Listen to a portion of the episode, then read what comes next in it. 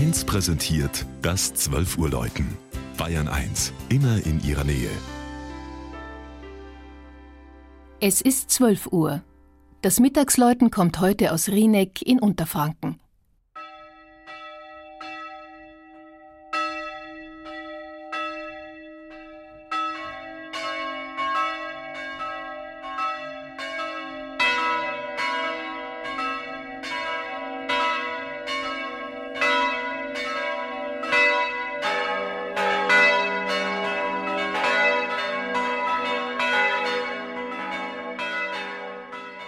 Ungezählten jungen Menschen aus ganz Deutschland ist das gerade einmal 2000 Einwohner große Städtchen Rieneck im Landkreis Main-Spessart aufgrund seiner mächtigen Burg ein Begriff.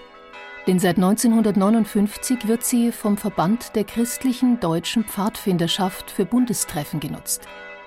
Im 12. Jahrhundert waren die später so mächtigen Grafen von Rieneck mit der Befestigung eines Felssporns über den Ufern der Sinn in die Geschichte eingetreten. Kernstück der Burg ist mit fast 20 Metern Höhe der sogenannte Dicke Turm. Äußerlich ein ungleichmäßiges Siebeneck, innen ein vollkommenes Achteck. Er birgt ein Juwel romanischer Baukunst, eine überwölbte Kapelle mit quadratischem Grundriss und drei halbkreisförmigen Nischen zum Lichteinlass an den Außenmauern. Den Kern der verwinkelten Altstadt von Rieneck prägt ein Ensemble der Gegensätze.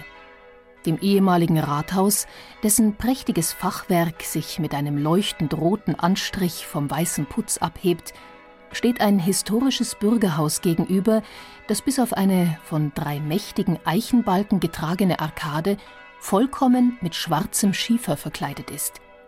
Eine schmale Gasse zwischen den beiden Baudenkmälern gibt den Blick frei auf den roten Sandsteinturm der katholischen Pfarrkirche St. Johannes. Von seinen vier Glocken sind zwei den Schmelzöfen der Kriegszeiten entgangen. Die kleinste konnte bleiben und die mit 600 Kilogramm schwerste, die noch aus dem 15. Jahrhundert stammt, hat ein Rienecker 1945 auf dem Hamburger Glockenfriedhof ausfindig gemacht und mit einem klapprigen Lastwagen heimgeholt. Die klassizistische Pfarrkirche hatte ein gotisches Gotteshaus als Vorgänger.